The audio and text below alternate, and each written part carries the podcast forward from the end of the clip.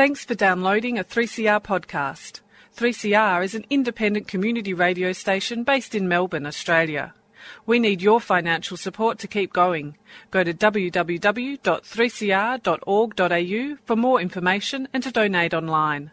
Now stay tuned for your 3CR podcast.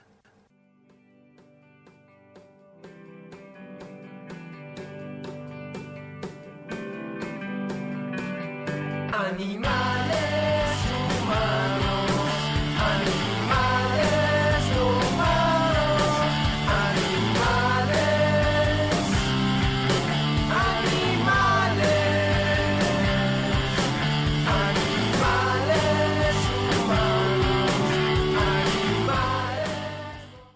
You've tuned into Freedom of Species. Freedom of Species brings animal advocacy to the airwaves. It's a radio program dedicated to raising awareness about issues concerning animals. This includes animal advocacy, activism, protection, conservation, and importantly, appreciation. The program is broadcast from 3CR studios in Melbourne, Australia. Live streaming and recent podcasts are available via the 3CR website. All podcasts are available from the Freedom of Species website and iTunes. Thanks for tuning in. I'm Emma Townsend.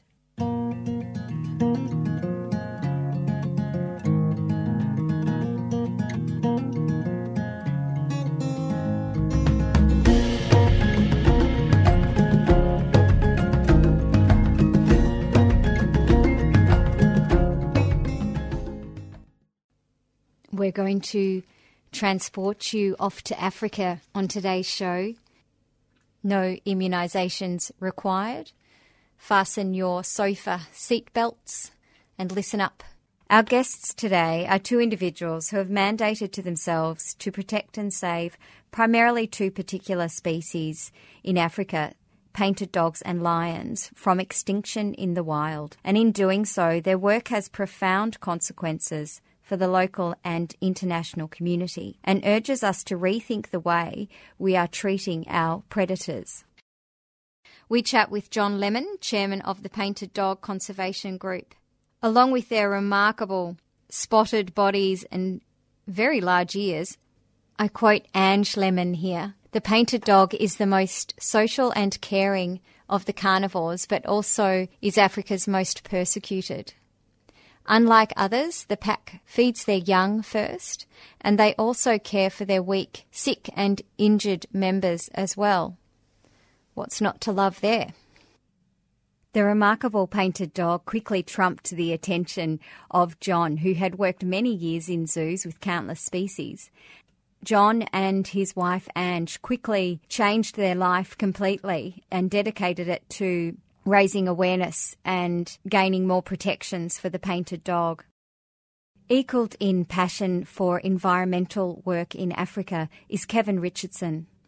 In his campaign against canned hunting, Kevin is informing us as a tourist when you go to South Africa, it is understandably very easy to be seduced into grabbing that photo opportunity, petting an adorable lion cub, but in doing so, we may very well be stroking the hand that feeds a thoroughly cruel industry.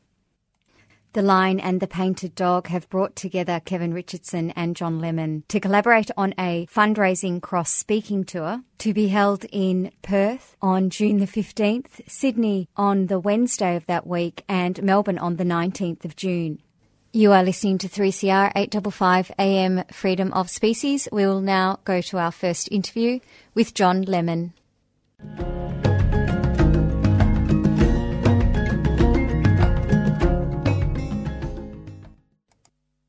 Thanks for making time for Freedom of Species today, John. No, no problem. Pleasure. Can we go back before the painted dog chapter in your life and tell us what you were doing before you established the Painted Dog Conservation Group? Yeah, sure. Yeah, Emma, I've been involved obviously in the zoo industry in Australia for going on 27 years. And obviously through that career, uh, it's been quite varied. And one of my passions was the African painted dog and the captive husbandry and breeding of them. And through that, I learnt more about their plight in Africa. And then I guess, promised myself and the species that I'd try and do more for them in the wild. And through that, I was lucky enough to win a Zoo Friend Fellowship to get, go to Zimbabwe initially to work with them in the wild. I then felt, you know, the passion so strongly that I quit my job when I was at the top of my game and built the largest rehabilitation centre anywhere in the world for painted dogs in Zimbabwe. And from there, obviously, needed to do more as far as the finances, so started up our own not-for-profit called Painted Dog Conservation Incorporated in 2003, and I guess yeah, this is history from there. What position does the painted dog actually have in the environment over there? Okay, the painted dogs is one of the apex predators. You know that if the painted dogs are in good numbers, that the rest of the environment and the ecology is quite well balanced, and you know they will take out all the sick and injured prey in the area. If the dogs are in good numbers, it means yeah, there's a relatively good balance. So it's a good litmus test to see exactly how healthy the ecosystem is. And you know, being you know one of the most social, caring carnivores in the world, you know, they have that real appeal to myself and many others as well. But as I said, yeah, they're, basically at the top of their game. They are always in obviously conflict with other predators such as lion and hyena, particularly areas where they manage areas or wildlife systems. You know, you, they can get an unbalance. So fencing and considering they do disperse and have a very large home range, anywhere from 350 to 750 square kilometres, you can it can be very detrimental to the dogs. So, uh, as I said, if they're in good numbers, you know that everything's pretty much in balance. Tell us some of the challenges that the painted dog populations are up against. Sure. The painted dog, obviously, there's a lot of threats from mankind. So, obviously, the fencing stops dispersal. Um, they're run over by motor vehicles because they have such a large home range and often cross roads. The farmers see them as a threat to their livestock, even though less than 1% through our research has been attributed to livestock kills. Can you go a little bit more into the research that you did there? Yeah, sure. Obviously, we're looking at tracking daily what the dogs were eating, and even in these sort of conflict areas where they verge on farmlands. And we noticed in areas where farmers weren't managing their livestock, they can actually get you know some of their livestock taken by predators, and that includes lion, hyena, leopard, and often you know it's always the dogs that seem to get the blame. When you look down and break down, we actually go down to, to the base level and even look in the feces of the animal and take out the hairs, and we can do cross sections and scale patterns and actually see what they're eating. And through that, you know, intensive research, we found that less than one percent uh, was livestock kills. Often, when you drill down to the farmers, exactly, you know, did you see the dogs or take down the animal, you know, or even looking at some of the indicators of what killed the animal, often doesn't point to the dog. It's just, you know, they're often blamed because they've seen in the area passing through. And, you know, they are a very, very successful land predator. You know, nine out of every ten chases ends in a kill. So, you know, they attribute it to, you know, the African painted dog. But as I said, we can get right down in, and, and basically CSI, I guess, looking at what the dogs have eaten through their feces and, and can tell that, no, no, that's a kudu or an impala. Definitely not domestic cow or goat or sheep. So we've done a lot of that research. And what other challenges are there facing the painted dogs? Farmers shoot them, crossing roads are road accident victims. They can get domestic dog diseases, so rabies, parvovirus, and distemper.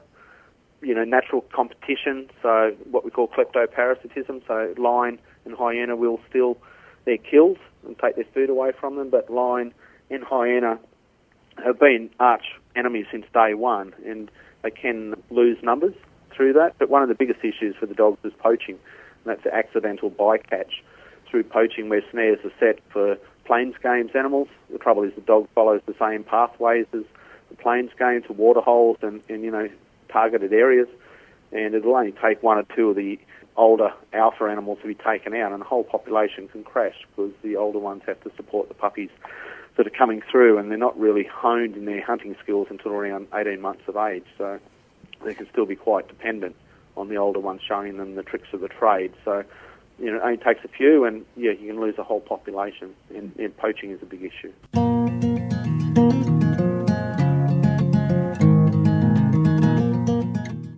You are tuned into Freedom of Species on 3CR 855 AM. We are chatting with John Lemon, chairman of the Painted Dog Conservation Group, who are about to partake in a speaking tour with Kevin Richardson the week June 15th to 19th. Take us through what work Painted Dog Conservation actually does, what you execute, and how it's implemented. Sure.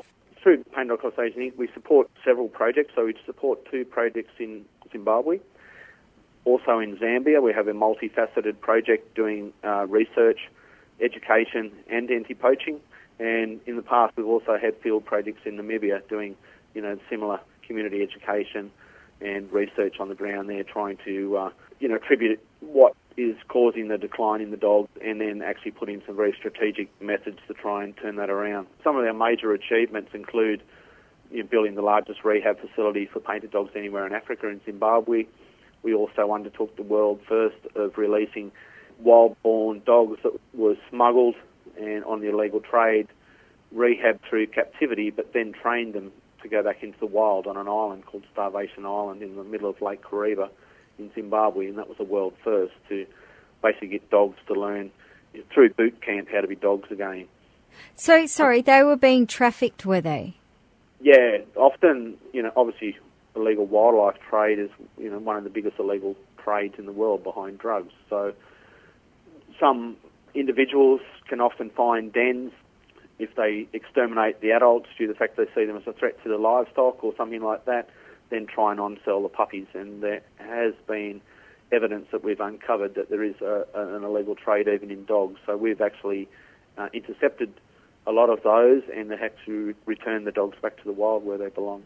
What are they being trafficked for? Are they using their, their pelts or their fur, or their is it a, a medicinal purpose that they? Um, neither. Of, often to other collectors and to some other wildlife organisations or sanctuaries that want dogs that um, obviously don't go through the correct channels or through other captive registered captive breeding institutions that have you know keep stud books and, and know exactly where the animals are from and those animals are actually you know insurance population and ambassadors for their wild cousins they're taking them from the wild and fulfilling people's need to collect or, or have them. With your work as far as the rehabilitation centre is concerned, have you had to purchase land there? The land is through our associate company that we work with called Painted Dog Conservation, and we have a lease through the Forestry Commission to allow us to operate on there. So it's a 99 year lease.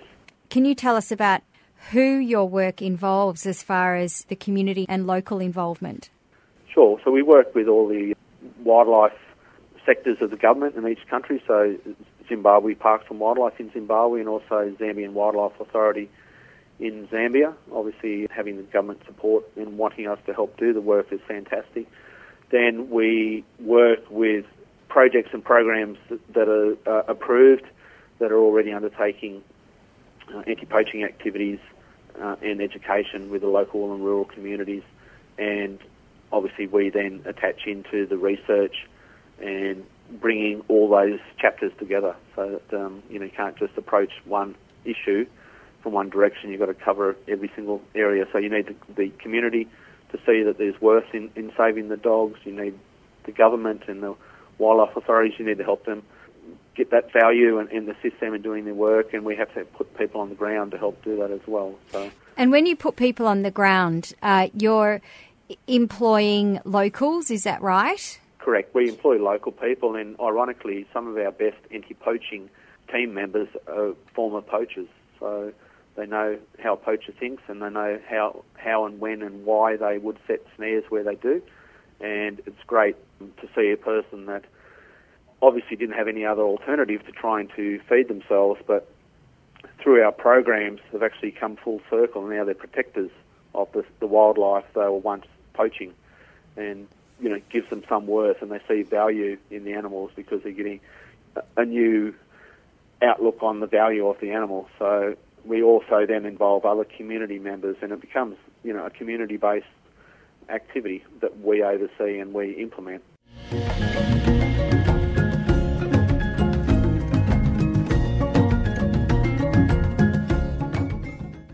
You partake strategically on education. You go to all the schools, you make sure there's an education element to your work.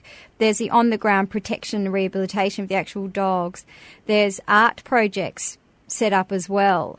Can you tell us about the art projects? Sure. So we have a lot of community development projects. So both in Zimbabwe and Zambia, we have artisans that are turning snare wire back into sculptures and beaded jewellery and beaded sculptures as well that we pay them for through a fair trade system. Then we on-sell them to different contacts that we have around the world. And a lot of the items we actually put through our own fundraising events and we auction them off at fundraising nights. So that gives them, them some worth. We're also involved with a textiles company where we've actually employed 20 families through our involvement. So it's 20 families that are now getting a wage and don't need to find alternative ways of earning an income, i.e. poaching.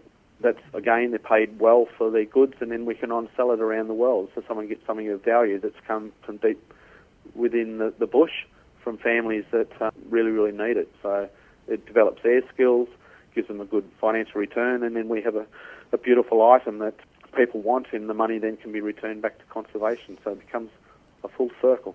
It is. Um, it's a beautiful fusion, isn't it, or cohesion when this happens? I mean, you went over there seeing the plight of the painted dog and wanting to do something about it, and your work has is very profound in so many ways as far as helping the community, helping their economies, and such forth. Can you just enlighten us, or paint a picture, or describe the reality and the difficulty involved in conservation work in Africa? What you actually deal with as a reality day to day? Sure. Obviously, we need to try and keep everyone's interest involved in what we do. My colleagues come from all over the world, from United States to the UK and Australia, and we can't go just go over there as an expatriate and say this is the issue, what's happening with your wildlife, and we're going to solve everything. They need to come along and be part of that journey. Uh, it is their land; they are their animals, so we have to be vested in making them aware of the need to make a change and then taking them along for the journey so that they know that it's worthwhile. So, you know, you're always collaborating not only with the government, you're collaborating with local chiefs, you're collaborating with local villages, and then you're collaborating with individuals. You've also got the hunting fraternity on the other side where we need the balance between what outcome they've been approved to, whether or not you agree with it. So yeah, it's a real balance. And then you've got the local lodge owners and, and their interest in tourism and the work that you do. And then you've got other, obviously, our sponsors and other conservation groups that are assisting us, so they need their involvement. So it becomes almost an HR management task to be able to allow you to do some of the on the work, you know, on the ground work. So it's not just a simple thing as I'm going to say this species, and these are my methods, and I believe that's the correct way to go. You have to bring everyone on board, and that I think in itself is the biggest challenge.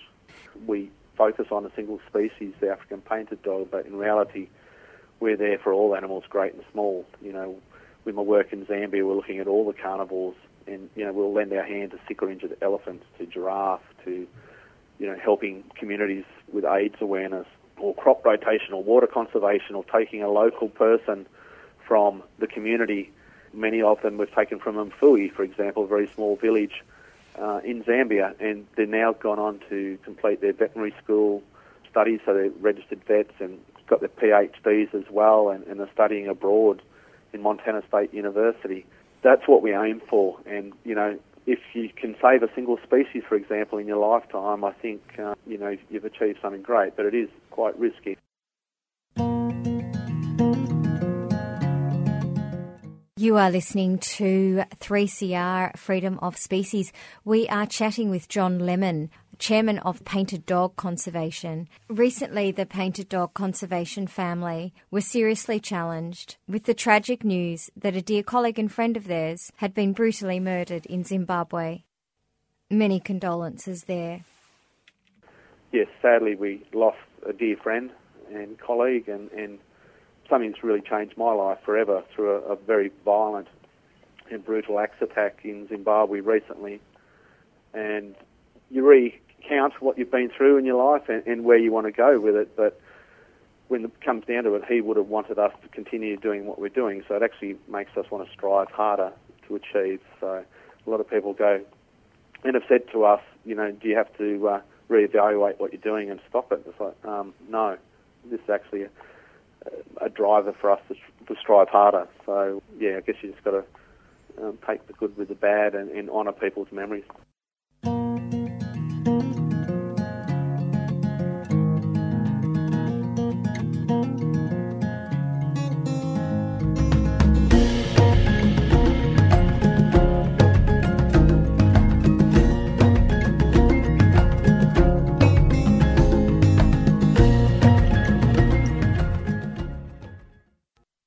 That was a tune by Passenger called Coins in a Fountain. You are tuned into 3CR 855 AM, Freedom of Species. We are chatting with John Lemon, who is the chairman of the Painted Dog Conservation Group.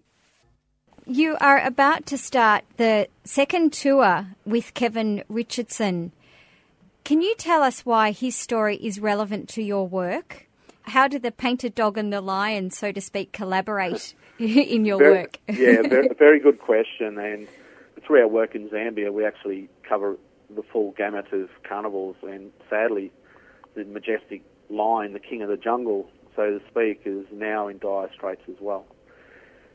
And some of the work that Kevin does, obviously, you know, he's a, a well-known TV figure in some of the amazing interactions he has with lion and hyena in his captive facility one of the things that a lot of people don't know about Kevin is that's the way in which he keeps people engaged in the cause. And he's very strong and probably one of the leading people in fighting the canned hunting industry. And just a, a brief thing, canned hunting is breeding lions in captivity to be on sold, often through the petting parks and in South Africa. People tell the, the public that they're then going on to be uh, into conservation parks and you know, by you patting it, it, it's actually helping conservation. Those cubs then go on to hunting camps and they can be shot at a fee in often areas smaller than an acre um, by people willing to pay astronomical amounts to kill such a majestic animal. It isn't illegal, it's just unethical. And Kevin and I had the same mantra on that goal to try and stop canned hunting. Sadly, there's more lions now in captivity than there are in the wild.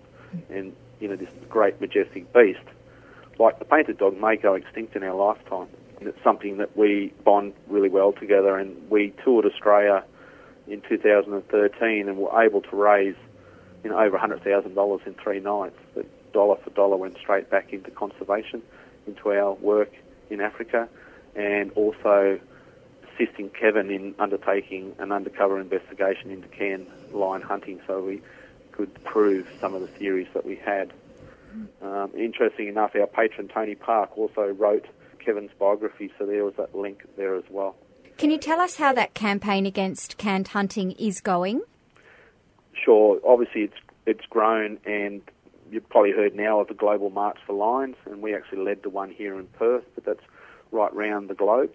And Kevin being one of the main speakers, particularly in Johannesburg, where they had the, the largest turnout, and that relationship's growing. We also, through another organisation, heard of two lion cubs on the street in Spain, in Madrid, um, being used in the petting industry. They're malnourished, had cataracts, and a range of other medical conditions. They were future victims of the canned hunting industry as well. We, through our membership for Painted Dog, um, raised over $11,000 over a couple of weeks, which was enough to get those animals from that terrible outlook through a rehab facility and then on to Kevin's sanctuary in South Africa. We then paid for the operations for cataracts on one of the smaller line called George, the George and Yami. They ended up uh, being named, and we were able to name them. And you know they're going to become real ambassadors. They're obviously future, being malnourished and well underweight for their size, and they, they were doomed, and they would have been sold on. We've now saved them. They've become great ambassadors for the anti-can lion hunting campaign, and obviously they're going to have a great future at Kevin. So it's a multifaceted outcome as well. You know, one thing, why are you saving two lion cubs off the street?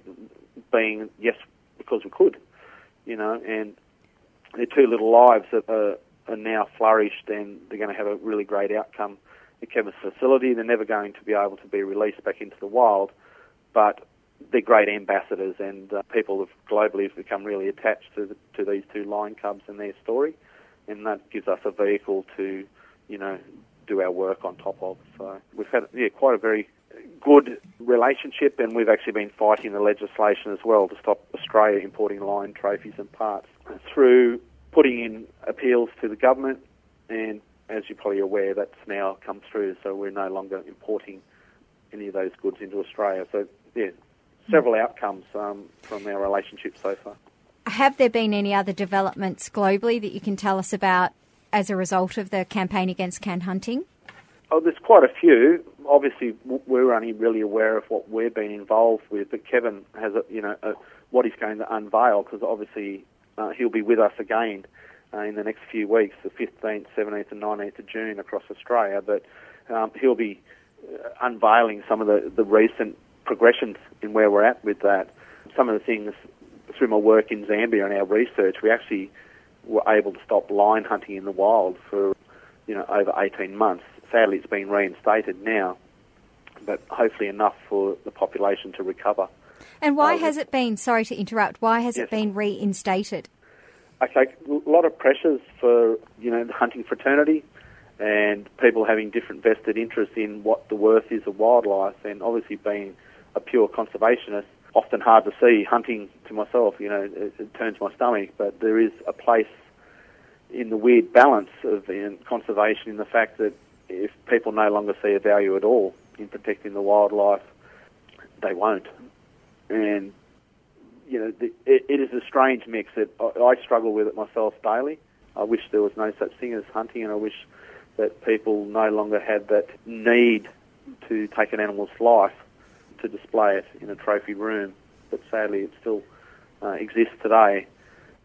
If the ecology is done well and they can say that they can harvest off a particular number of animals and that money then goes back into conservation and real conservation, then I think you have an argument. It's just if that happens every time in every country in which they practice hunting is something to be yeah, discussed, I guess. They're speaking to a fundraising tour that you're about to embark upon with Kevin, so the Painted Dog Conservation Group and uh, Kevin Richardson. Can you tell us about that and what we'd expect on the night? Sure, we're having three functions uh, on the 15th of June in Perth at the Hyatt Hotel, on the 17th of June in Sydney at the Crowne Plaza at Coogee, and then the 19th of June at the Park Hyatt in Melbourne. Uh, tickets are $100 each, and we'll have our patron and MC Simon Reeve from Channel 7. Uh, we'll be doing the Perth and Sydney events. The night includes all your food and drinks, and you know I'll be doing an overview of what the work we do. Kevin will be presenting on his work, and then we'll have an a African auction, including special items such as volunteering at Kevin's Sanctuary and African photos, artwork, books, jewellery, textiles, and much, much more. And dollar for dollar, everything we raise through those three nights will go back into our projects in Zambia and obviously assist Kevin in some of his anti-can hunting uh, campaigns.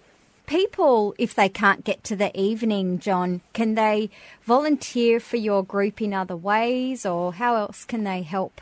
Yeah, obviously people can go to our website, www.paintedDogConservation.iinet.net.au, so it's a long one, or our Facebook page, and obviously there's different ways in which they can get involved. So become a member of our association if they want to come. I'm actually leading a tour from Monday this week, coming week, uh, two weeks to Zambia to showcase all of our work and have a day off before we start the tours with Kevin there are so many ways. You know, they can buy goods, they can donate money, they can adopt a pack, they can regularly donate to what called doggy dollars, so like a, a workplace giving project. So many, many different ways. So if they want to look at our website or Facebook page to get involved, if anyone's interested in booking for the Kevin Richardson nights, our email address also is lemon j, so L E M O N J at Aussie Mail, O Z E M A I L dot com dot au.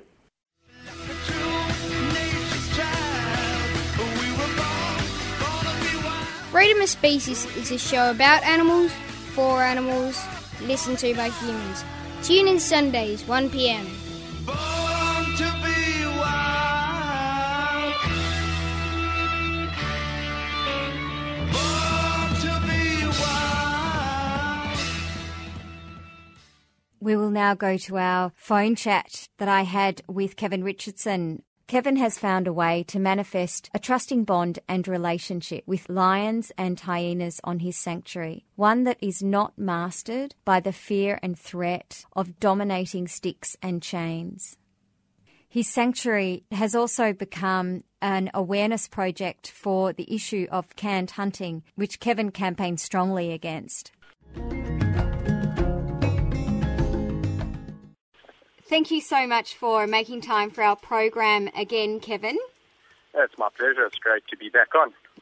What is the purpose of the Kevin Richardson Wildlife Park, where you have 27 lions, I understand, in captivity? Okay, well, actually, we have slightly more than that uh, currently because we've acquired in the last couple of months, six or so months, two rescue lion cubs from Spain that were part of an industry, a petting industry and a photographic industry, and I was asked by the campaign against canned lion hunting to please take them on. It was never my intention to increase the numbers, but you know, in that particular case, I decided to make an exception. The 27 lions prior to that in my care were all lions that came from a previous facility that I, I was involved with, and they were all born in captivity. And my feeling was that I couldn't turn my back on them when I decided to uh, part ways with my previous uh, partner, and hence uh, decided to take them to a new sanctuary whereby we would continue to not breed the lions and make a stand against canned lion hunting and try and make people aware of the pitfalls of cub petting in South Africa. Lions have gone from a wild animal to what has been referred to as livestock in South Africa. Describe to us what canned hunting is and how that transition from wild animal to livestock has actually happened. That's an interesting one because some time ago, the Minister of Environment in South Africa decided to take on the canned lion hunting industry. And so brought, so there was a court proceedings that took place whereby the predator breeders who are pro obviously breeding these lions for commercial gain, i.e. tourism, cub petting, and then ultimately sometimes they land up in the hunting, trophy hunting, were ruled basically against, and they appealed the decision, and it went to the appeals court, and basically the predator breeders won on the reasoning that the captive bred lions have no place, they hold no place in lion conservation, and wildlife conservation, and that they should actually fall within the jurisdiction of the Department of Agriculture. So in one, you know, judgment, basically lions moved from something that the Department of Environmental Affairs should be looking after, in other words, nature conservation, to agriculture.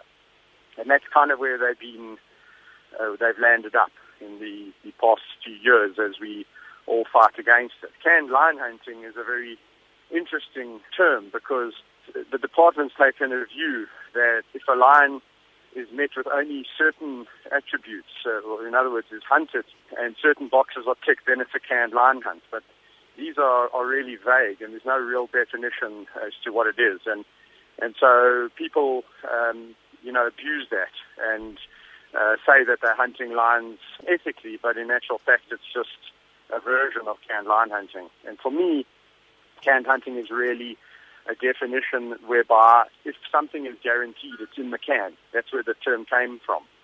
So whether the lion is hunted in a two by two enclosure or a thousand hectares, if the lion's sole purpose is to be put there to be hunted, there, uh, in my opinion, it's a it's a canned lion. And the same goes for you know these lions that are human imprinted or captive bred have not been re- have not uh, you know placed foot in the wild other than 24 hours before they are hunted. But the departments of review in South Africa now that that's not all of a sudden miraculously not considered a canned lion. It suddenly moves from a canned lion once it leaves its enclosure and gets put in a wilderness area.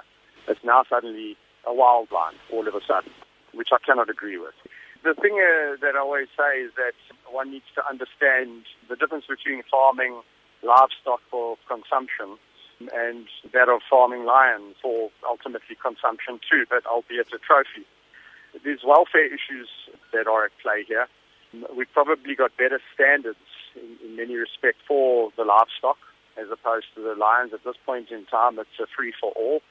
And yes, the process is really just breeding these lions commercially, exploiting them in terms of the photographic tourism. Then, under the guise that it's conservation, when we know this is not true, because that's precisely the point that the predator breeders won their case, the one they appeal on, is that uh, it's got nothing to do with conservation. But uh, yet, a lot of the facilities will argue vehemently that uh, this is a conservation effort and proceeds go towards conservation. So, yeah, the point being is it's a it's commercial gain. The facilities are breeding these animals for people to come and pet, but unwittingly contributing to the end result, which is a lion being trophy hunted. And when you actually uh, make people aware of what the potential is, they're horrified. So what I'm saying is that if this is law and it is legal, that these facilities should be made or compelled to give all the facts and tell people, well, if you pet this lion cub, this is the possibility. It is going to potentially land up here, there, or um, somewhere else associated with this with this industry.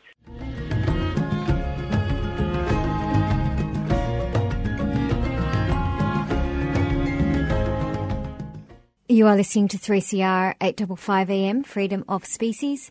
We are chatting with Kevin Richardson, popularly known as the Lion Whisperer, and a hardworking activist against the industry of canned hunting.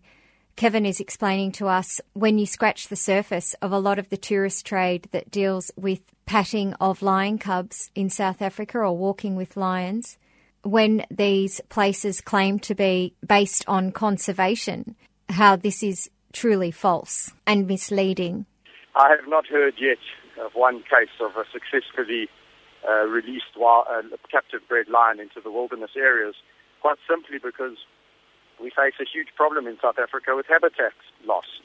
We don't have habitat just simply put all these thousands and thousands of captive bred lions into. So therefore it doesn't make logical sense for people to be saying, well, all these lions that you pet, and I must just tell you that there's 200 farms in South Africa that breed lion, and there's probably no one really knows, but there's an estimate between six and, and 8,000 captive lions currently. You cannot for one moment tell me that the majority of those lions are landing up in wilderness areas when we are fighting so hard to keep wilderness areas wild for our wild populations. That's really the issue. There's about 20,000 lions living in the wild in South Africa in less than 20% of their former range due to human lion conflict, poaching, etc. Given the relentless nature of these challenges, do you feel lions living ideally in the wild, which you're aiming for, is actually a possibility? Or is it more likely we will resign to lions living within protected sanctuary parks? Well, that would be a sad day for lions, I must just say, if that was the case. And yes, it could well be the future or the writing on the wall that we only, you know, our children's children only get to see lions in zoos and these make-believe parks.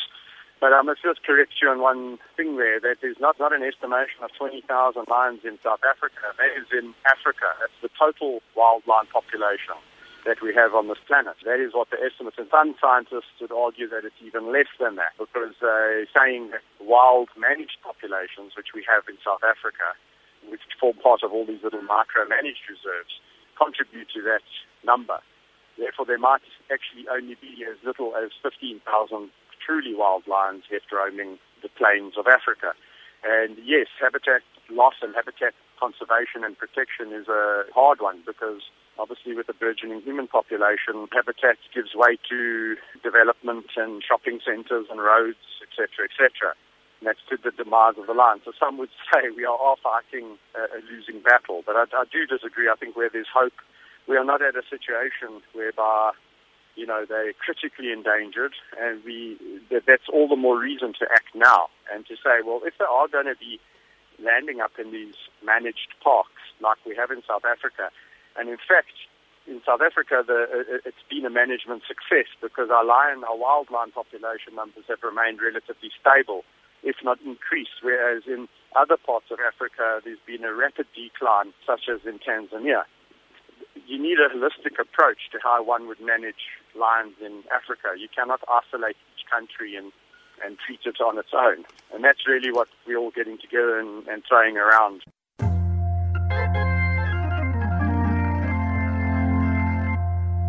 because I think it is something we just need to be talking about. 855 AM. Tune in and listen up.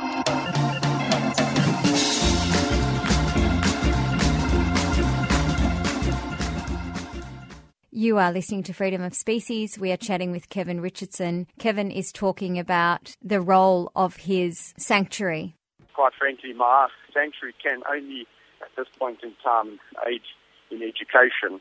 And some people would say, obviously, what I do is controversial because I'm interacting with the, the animals, and that's purely from a perspective of giving them some kind of a quality of life or existence in captivity, and utilizing, obviously, the publicity to get on, you know, stations like this and tell the broader audience, hey, this is the dilemma. If we don't do something about it, we may not see wild lions in 20 or so years.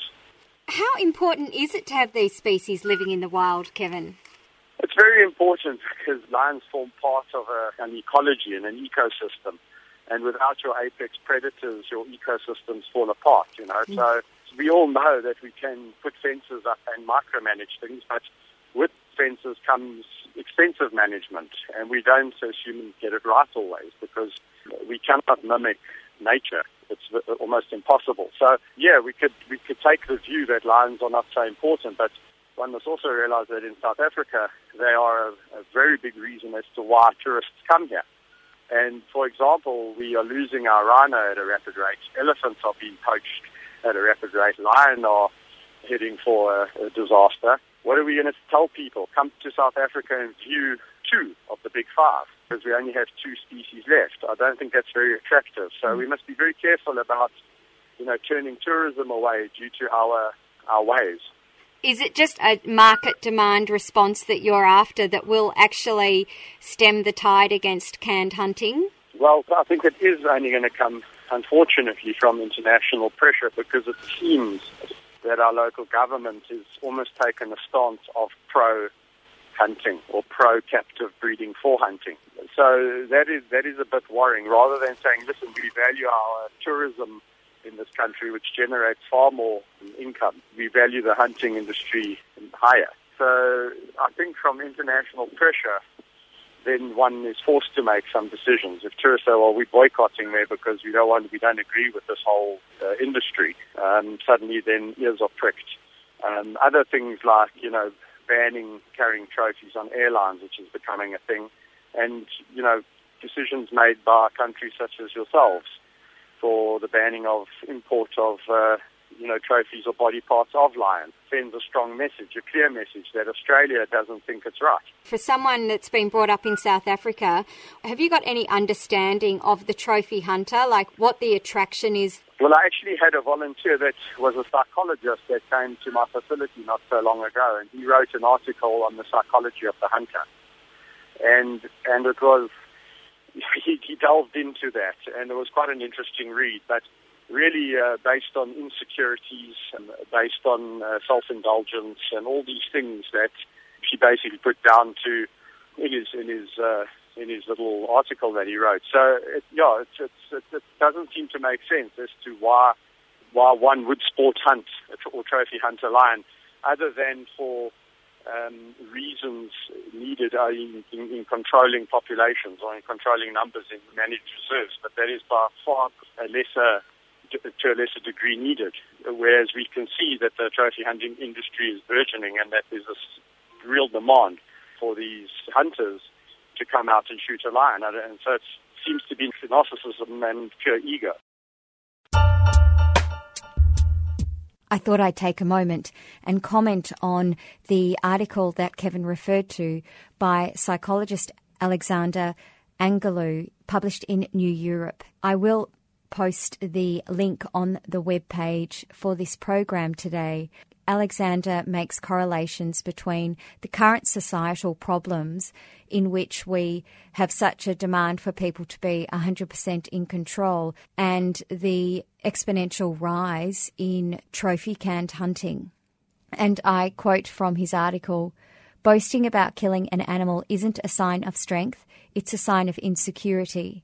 He also goes on to explain that the problem when they do start getting this sense of power and security by killing an animal, that it is kind of a habitual thing. They need to eh, keep getting that feeling of power and security in this dysfunctional and cruel manner.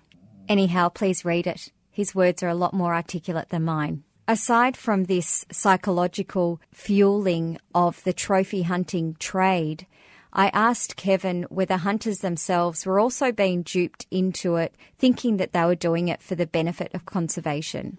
Yes and no. Yes and no. Yes, because some of these institutions are duping people into believing that, that the lion they're shooting is a truly wild lion. But no, because any person who has access to the internet can figure out very quickly that there's no such thing. Because in South Africa, there's only 8 to 10 permits issued every year for wild lion hunts. Okay? That would be lions being hunted in parks such as the Kruger Park, Hluhluwe, iMfolozi, and the Kalahari Transfrontier Park. So that's only 8 to 10. And we know that there's about a thousand permits for trophy lions issued every year. So if you're not one of those 8 or 10 people, then you have been shooting a captive lion. So surely one needs to understand that I didn't shoot the lion in the Kruger Park and I didn't shoot it in the Kalahari, but I shot it in some reserve in, in the Limpopo or in the Northwest Province. Oh, okay. This lion must have been captive bred.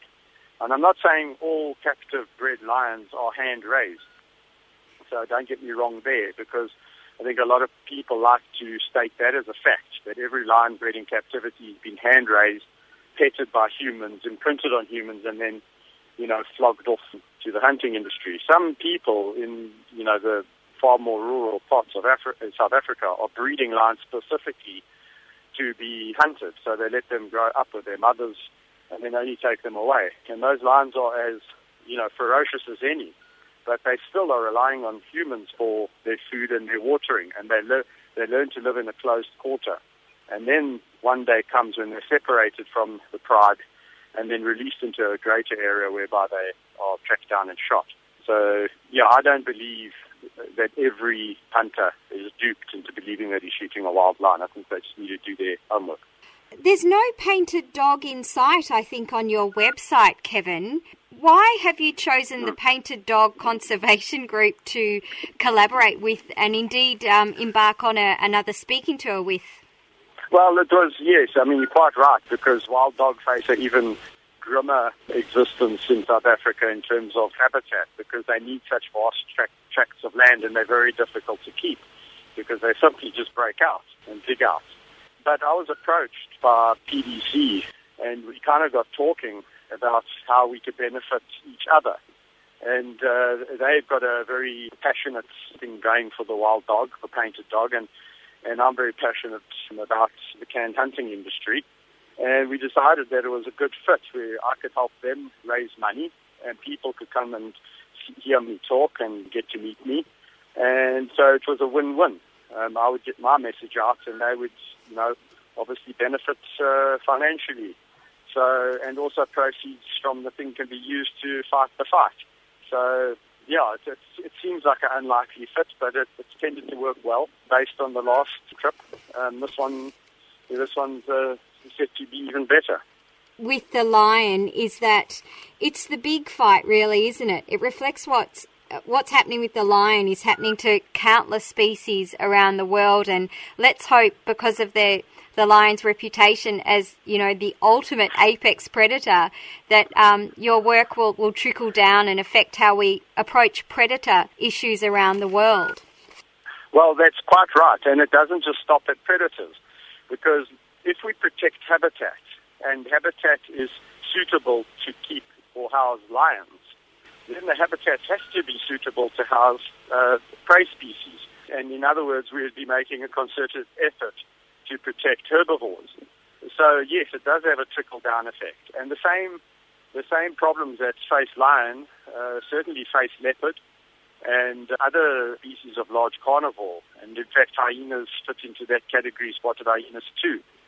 So, you know, this whole habitat issue and humans encroaching and, and then the retaliations, and then obviously the sport hunting, uh, trophy hunting, they're all intertwined and interconnected. So, and you know, people ask me why lion, and it's just really because I fell into lions. Maybe if I had fallen into leopard, it would have been me talking to you on the phone about leopard.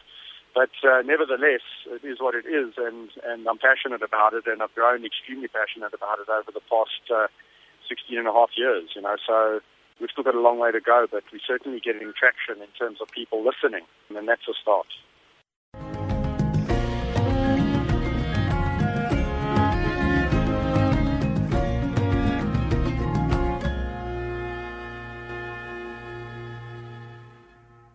That wraps up our second interview with Kevin Richardson, popularly known as the Lion Whisperer. And also, we heard from John Lemon from the Painted Dog Conservation Group. Hopefully, it tantalised the mental taste buds to find out more. So, please go to the fundraising cross speaking tour if you'd like to find out more, and there is a lot more to find out about their inspiring, amazing work, which not only helps the species that they've made it their mission to protect, but also has profound positive effects on the local communities over there and indeed wildlife.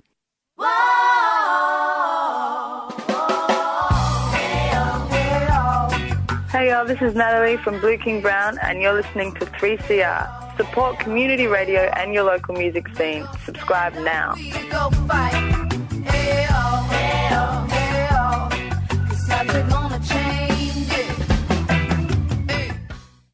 Some big news. All three of Queensland, Australia's racing codes will have their boards abolished after a damning report into the live baiting scandal.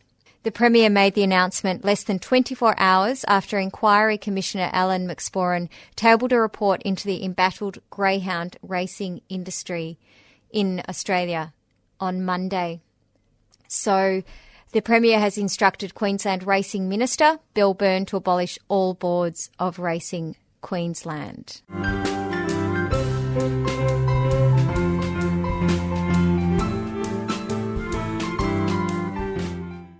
3CR listener is the genuine Australian, and the genuine Australian is duty bound to defend freedom of species. Intellectually, morally, dinkum blue, you know what to do. Subscribe and donate, donate and subscribe to 3CR Community Radio. Back them, knowing that the freedom of species you're backing may well be your own. This is Lawrence Pope, Victorian Advocates for Animals, wishing your species all the best. It's radiothon time, so please keep animal advocacy activated on the airwaves. That's a 4A rating, in my view. Any spare cash you've got would be greatly appreciated, and it's tax deductible.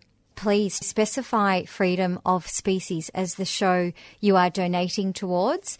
You can ring the radio station directly and pledge money. The number is 94198377. That's 03 94198377.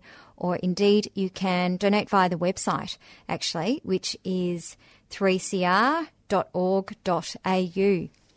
My name is Arian Wallach, the director of the Dingo for Biodiversity Project. Please do support freedom of species. Hi, everyone out there. I'm Kevin Richardson. If you could all give freedom of species your support, that would be really wonderful. Thank you. So that wraps up the show for today. Next week we have a big radiothon show, so please tune in. I'd like to thank very much Kevin Richardson and John Lemon from Painted Dog Conservation and Ange Lemon and also Edwina Thring. I'd also like to thank the musicians Passenger. And if you'd like to contact us, please do on info at freedomofspecies.org, Facebook, Twitter, or via the website. Tune wise, taking us out is a song by Melody Moon called For the One. Have a great week.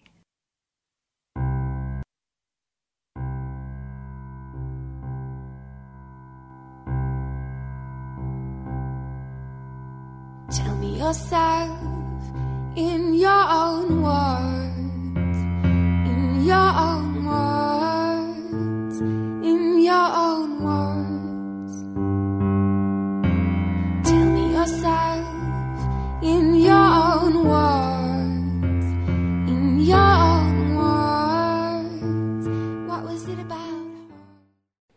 You've been listening to a 3CR podcast produced in the studios of independent community radio station 3CR in Melbourne, Australia.